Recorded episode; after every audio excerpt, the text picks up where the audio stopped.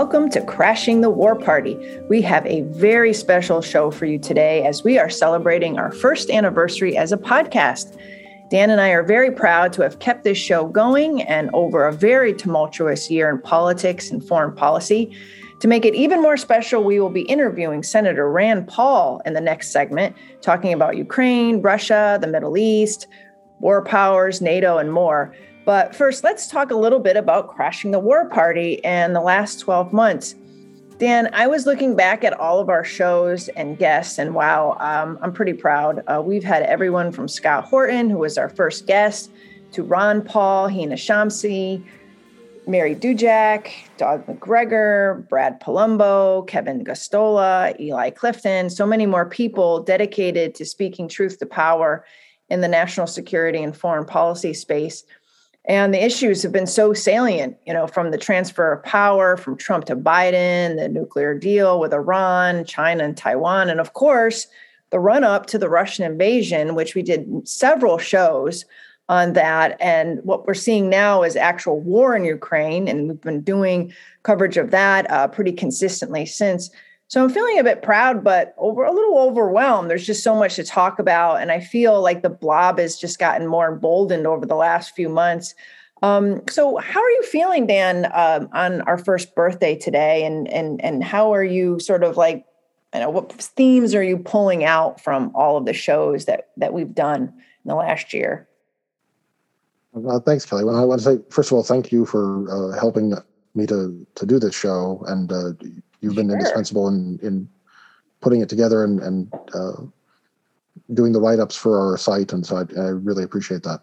Um, and I, yeah, I'm, I'm, very pleased with what we've been able to accomplish. I think we we put together uh, an incredible body of uh, work in terms of the interviews that we've done. We've talked to uh, a wide range of people uh, from across the spectrum, from from all kinds of different backgrounds, We've had, uh, of course, we've had people who have been in military service. We've had scholars, activists, journalists, uh, and, uh, you know many of whom we're lucky to consider colleagues and, and friends. And so it's been uh, a great privilege to be able to to talk to all these people and to to learn from them uh, and and to bounce ideas off of. And so it's been it's been a, a terrific experience. Um, and, and, I think well, one of the, the themes that we've I think we keep coming back to on the show again and again is uh, holding uh, the government and people in government accountable for what they do uh, in our name, uh, and, and and trying to uh, shine a light on the things that they don't want people to be noticing and be paying attention to.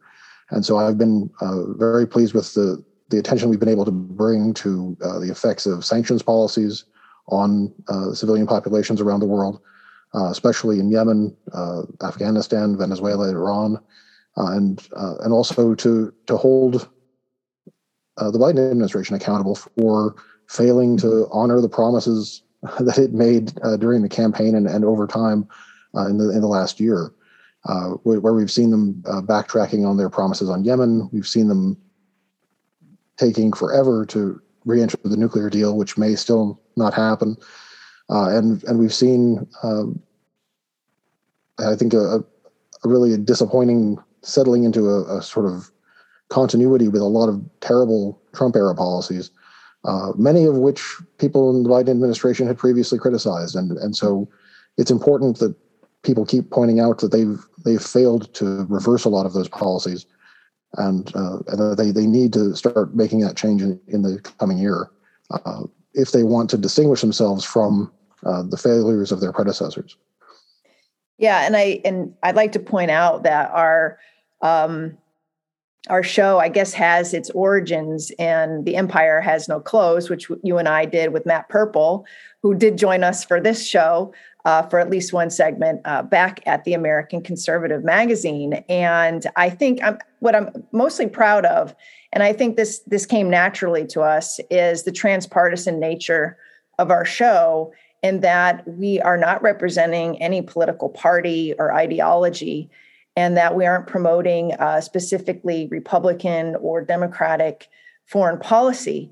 And so when you do have a transfer of power from a pretty acerbic, uh, bombastic pr- Trump presidency uh, that had its own uh, very serious brushes uh, with potential war, like after the assassination of Qasem Soleimani. We nearly went to war with Iran. Um, to you know the withdrawal or the start beginning of withdrawal with um, uh, from Afghanistan, um, and and we had a seamless transition here at the show from that to the Biden administration. I feel like we've been uh, very good at covering those issues for on their merits, whether it be the withdrawal from Afghanistan, which turned, as we know, pretty uh, bloody and messy. Um, but we continued uh, to advocate and, and bring people on the show who could break down why we needed uh, to follow through with the agreement with the Taliban and get out of that war for 20 years uh, through the um, the tensions, the rising tensions uh, with Vladimir Putin over NATO expansion, um, leading to what we're seeing in Ukraine right now, and everything in between that I'm probably forgetting.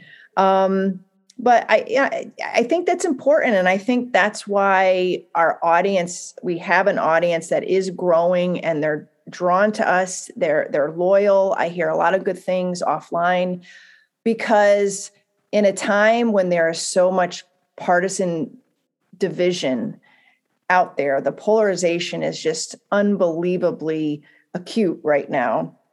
It's nice to go and listen to a podcast uh, for foreign policy, national security, civil liberties, all of the issues that those entail, and not feel like you're being spoon fed some partisan uh, agenda and I think we've been really good about that. But I, I have to say, it, it, it comes naturally to me, and I think it comes naturally to you, uh, Dan. You're not a uh, you're not a political animal. You have as much skepticism about Washington and the political process and, and politicians as I do.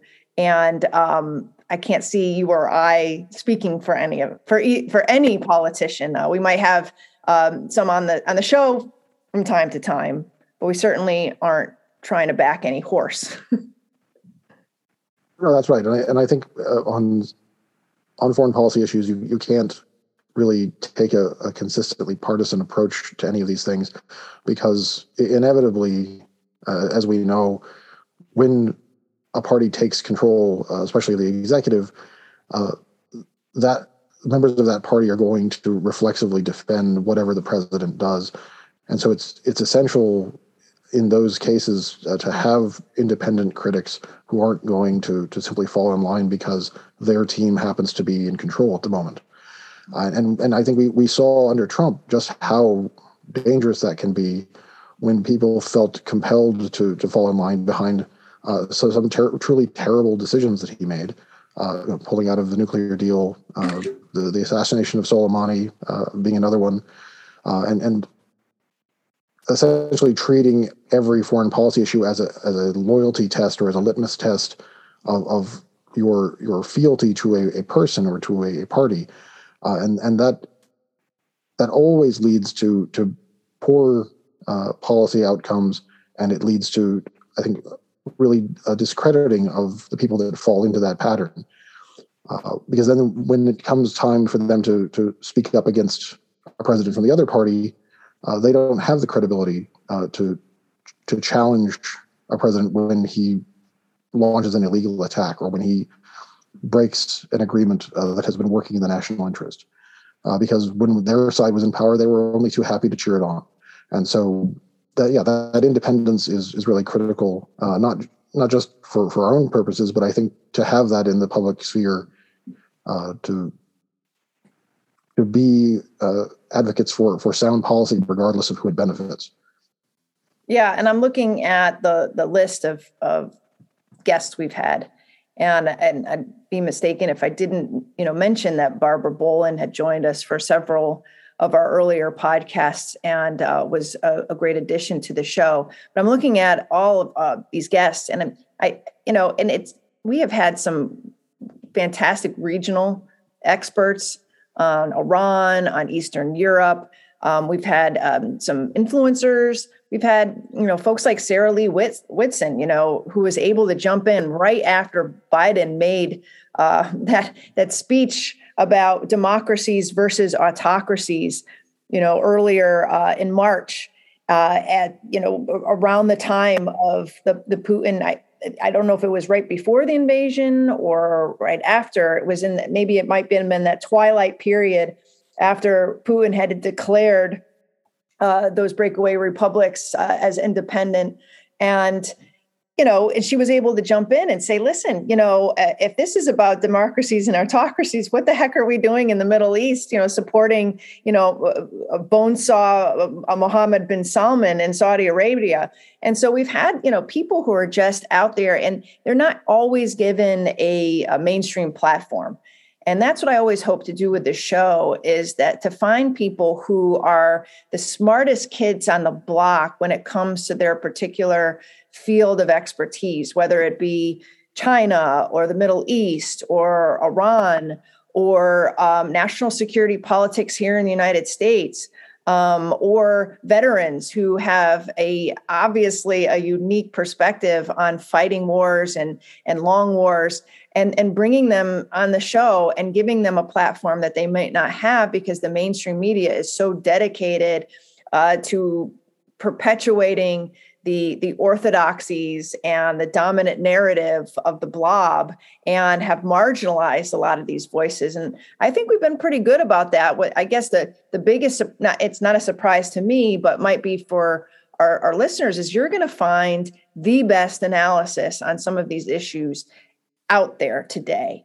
And you'll find out how much you're getting cheated by going to MSNBC or Fox News or NPR or the Washington Post, thinking thinking you're getting the lowdown about what's going on in, in Ukraine and and how the Biden administration is is um, you know moving on these different policies. When you realize you're just getting the the the uh, the soft veneer of uh, of an issue. You really to get down in the weeds. You really got to go outside of um, the mainstream hive.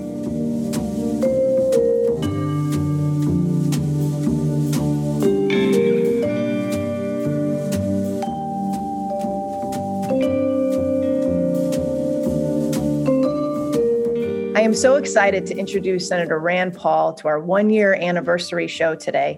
Senator Paul has been representing the great state of Kentucky since 2011 and sits on a very important Senate Foreign Relations Committee. He has been a staunch defender of the Constitution, congressional war power, civil liberties, and U.S. restraint in foreign policy.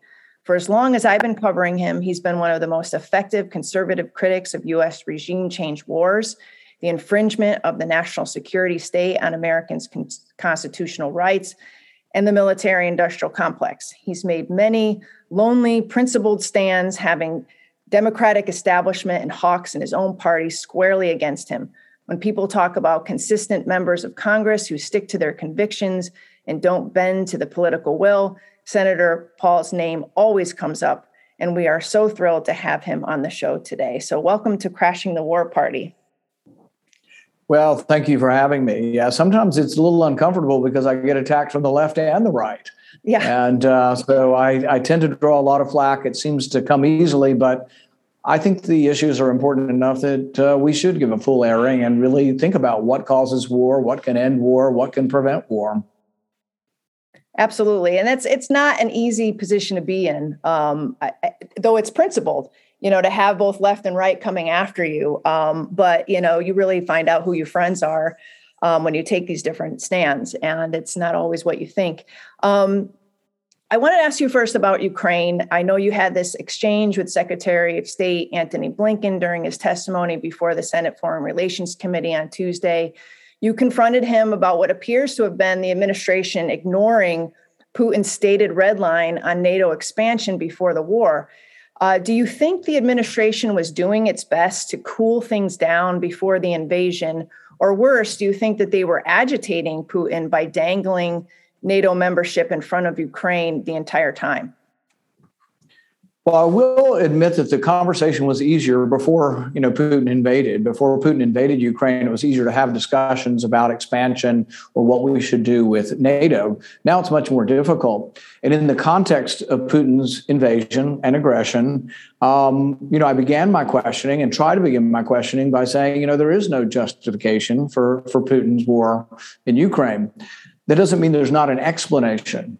And even though I gave that uh, provisional introduction, still the reactionaries on the left and right went crazy saying you're spouting Putin's point, you're not a patriot, you're disloyal to everything good in, in the world.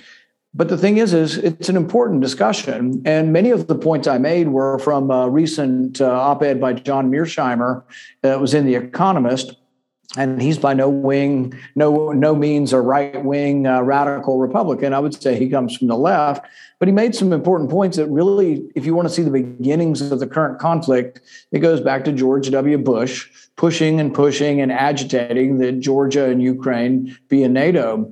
And the point I made to Blinken is that's 14 years ago, and they're still not in NATO. So it didn't look like they were imminently going to be part of NATO.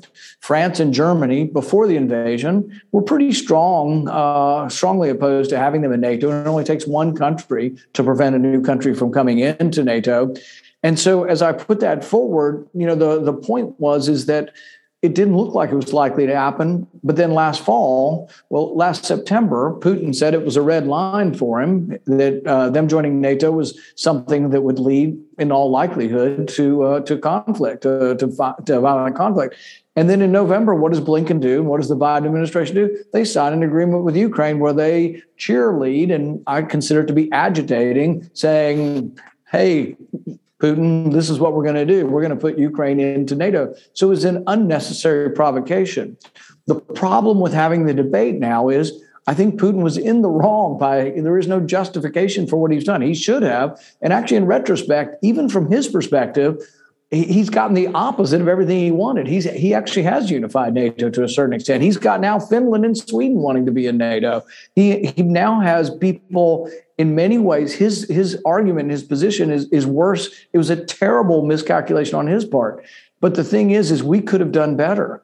And so we see Ukraine ravaged now. We see the destruction of war. And somebody should at least think, well, wouldn't it be better if we had not had this war in Ukraine? Is there another, an alternative outcome that could have happened? And Zelensky, under siege and doing fairly well to battle back, has actually said publicly, well, you know, we might entertain being a neutral nation. It's like, well, you know, had that been entertained last fall, maybe Ukraine wouldn't be ravaged. The other side says, "Oh, you're that's Chamberlain in 1938 if you agree to be a neutral nation," and so they make it impossible for diplomacy to happen.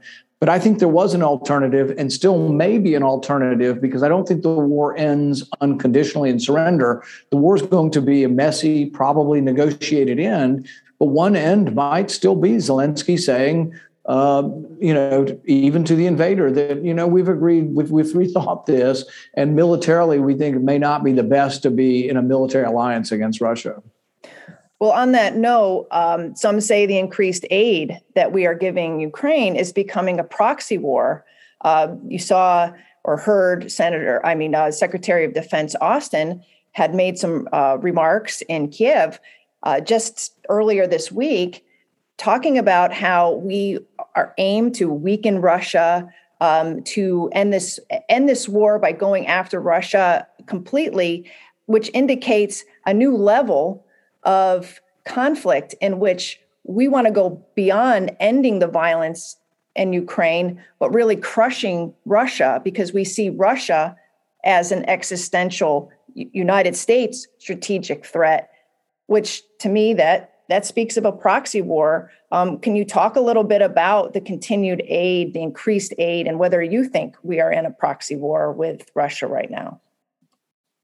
From my perspective, as an elected representative of Kentucky and of the United States, I think my first duty is always to the Constitution and to determine what is in the national security interests of my country. Now, that doesn't mean it might not align with other countries at times, but at my first priority should be my country. The biggest problem we have in our country right now is a $30 trillion debt. Even military figures such as Admiral Mullen in the past have said national security, national debt is actually the biggest threat to our national security. So I'm not for giving away money or arms to anybody. Now, whether or not we sell them is a different, a different question. I haven't been opposed to arms sales to Ukraine uh, to defend themselves, and uh, but I don't think they should be gifts. Now, there is always the question of how much, you know, or what kind of weapons. You know, obviously, no one's saying we should give them nuclear weapons. Uh, no one's saying that we should give them, you know, our, you know, F 16s but it is degrees and are there things that we can and should give them or and can do it without escalating it? There is always the danger of escalation and i think it needs to be discussed and hopefully prevented because there are possibility of accidental war spreading into europe you know? And i think people should at least entertain the possibility that if there were uh, a a direct involvement of uh, European troops or NATO into Ukraine, that there is a possibility that China could decide to become allied militarily and respond in this war on Russia's side. And uh, probably people before World War One didn't think there was any way there was going to be a World War One, you know, to be a massive world war. And people miscalculated what different alliances and people being brought in were. So we have to be aware of all that. But I guess my position has been not to oppose uh, arms to Ukraine, but to say that they should be purchased. The other reason they should be purchased is Ukraine does have a long history of kleptocracy, a long history of corruption. Now, everybody's gaga now over the Ukrainian government, but the history of the government hasn't been so good. And if you give people things and there's corruption, it's more likely to be theft. If they have to purchase them, I think they're more likely to be used more wisely. Alexander, thank you for coming on. Uh, good morning. Uh, we were mentioning uh, Finland and Sweden seeking uh, NATO membership uh, in response to the Russian invasion, uh, and their application is expected later this year. Uh, do you support their entry into the alliance, and do you think that bringing them in uh, is in the the best interest of the United States? You know, I guess my first response is to think that if Putin thought that it was a bad idea for Sweden and Finland to be in NATO, he's sort of miscalculated 25% of people in Sweden and Finland were forgetting in NATO a year ago, and now 65, 68% are forgetting in. So he's completely done. Eh, you know, we talk about the unintended consequences of our foreign policy. Think of the unintended consequences of Putin's invasion. Number one, I think he has brought NATO together. I don't. I think he hasn't disrupted NATO. He's brought them further together, more unified. Germany, which was much more open to sort of good relations and trade and even pipelines with Russia, has now stepped up and is much more adamant that it's not going to happen because of the war. You now have Finland and Sweden. So I think that things have completely changed and that Putin has miscalculated and is going to get these unintended consequences. As far as with regards to the United States, putting Sweden or Finland in there doesn't do anything to enhance our national security. It makes it more likely that countries that touch Russia will uh, lead to provocation. Now, people can argue the other side. They will argue that once they're in NATO, uh, Putin won't dare touch them. That may be true, but I don't think it's a knowable truth. Does does NATO prevent or provoke? You know, and does it matter which countries?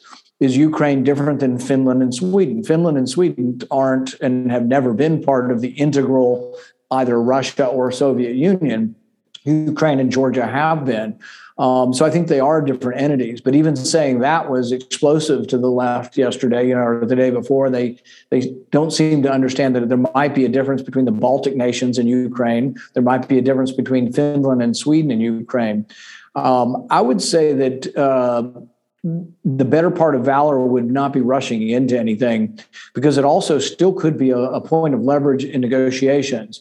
So if the war comes to a stalemate and Putin says that he's, uh, you know, he's uh, either going to retire or he, I think he's going to try to stay where he is in eastern Ukraine, if there gets to negotiations, one point of negotiation would be, well, what would you do if maybe we Finland and Sweden decide not to come into NATO? It could be actually some leverage towards uh, getting something else out of Putin in a peace negotiation. I think we're a long way from a peace negotiation, though, because the other unintended consequence of this is had Putin not invaded, I think Crimea would always be probably part of, of, of Russia. I think it was not going to be part of Ukraine again. I don't think they were ever getting it back. I think the same with certain areas of the Donbass. But now that he's bombed the crap out of the country, killed thousands of civilians, killed thousands of soldiers, destroyed their infrastructure, I think it's actually now more likely that ultimately, not in the near future, but that ultimately uh, he will actually be forced to leave the Donbass and Crimea. Why do I say this? When you kill people's mothers and grandmothers and civilians, they don't forget about it So I think 10 years from now, even if he's still occupying parts of the Donbass, there are going to be people with sniper rifles from a thousand yards killing Russian soldiers. This is not going away. So he made a huge miscalculation. He thought this was going to be Crimea again, but it turns out this actually threatens his hold ultimately, not immediately, but ultimately it's going to threaten his hold on Crimea, Donbass, and if he gets that land bridge and occupies it. Uh, I don't see this coming. Uh, he can, I think he can hold it in the near term future, but I don't think that in the long term future this will turn out to have been good for Putin he's made himself a pariah. So I mean, I think he he achieved pariah status. It used to be a little bit of sanctions. Now the whole world sanctions him. The whole world is in boycotting him.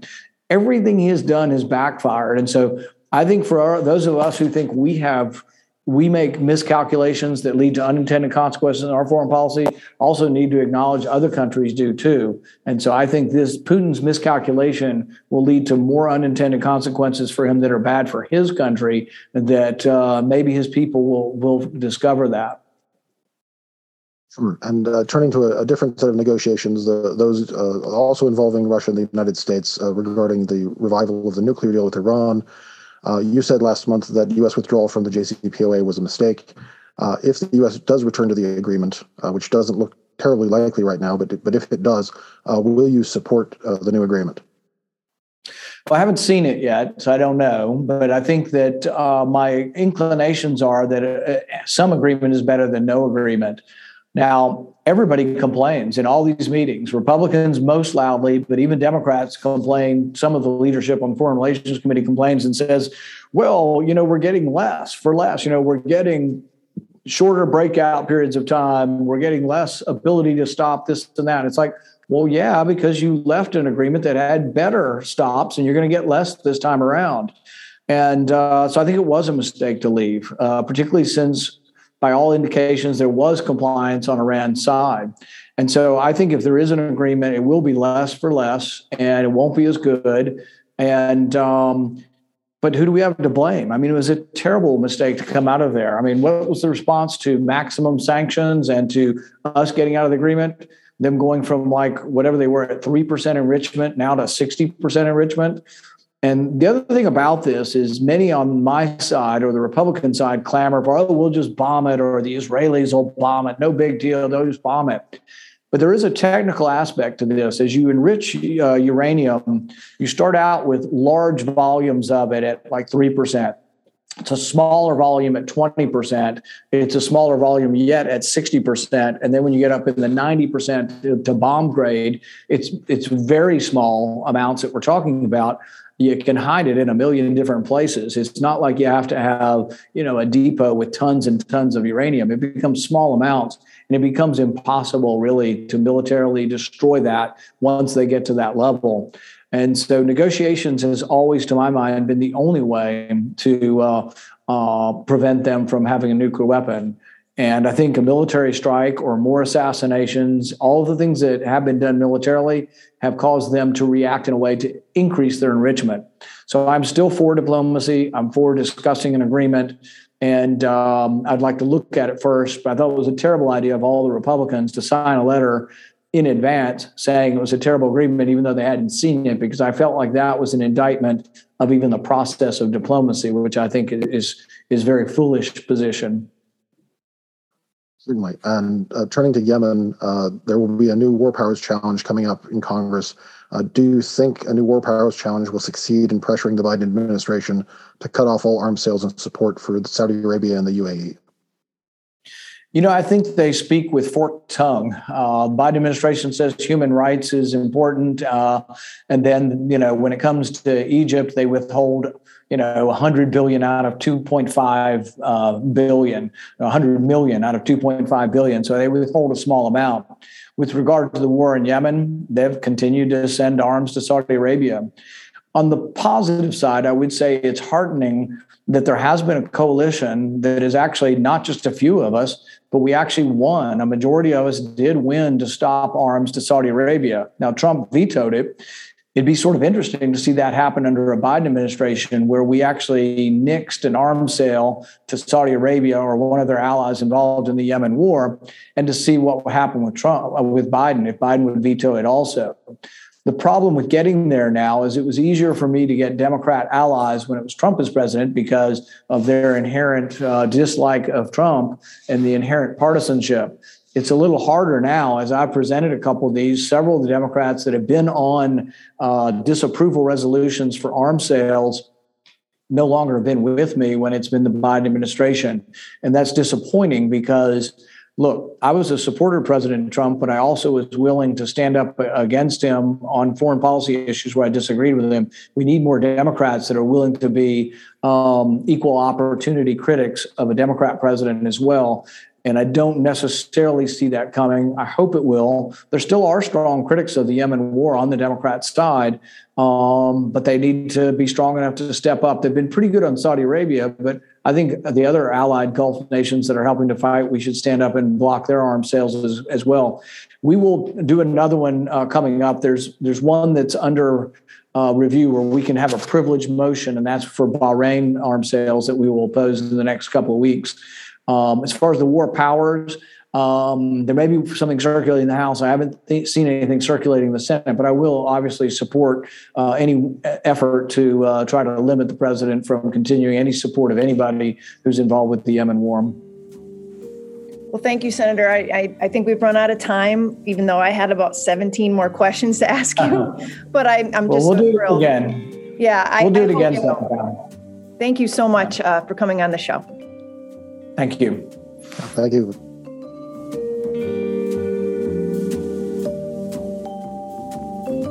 Thank you again for tuning into today's episode. If you enjoy and value real conversations such as these, please leave us a five star rating on your favorite podcaster of choice. Right now, Crashing the War Party can be found on Stitcher, TuneIn, and at Substack at crashingthewarparty.substack.com, where you can also sign up for our newsletter. Special thanks to our editor, Remzo W. Martinez, the Crashing the War Party team, and to you, our listeners. Let's create a more peaceful world, one episode at a time.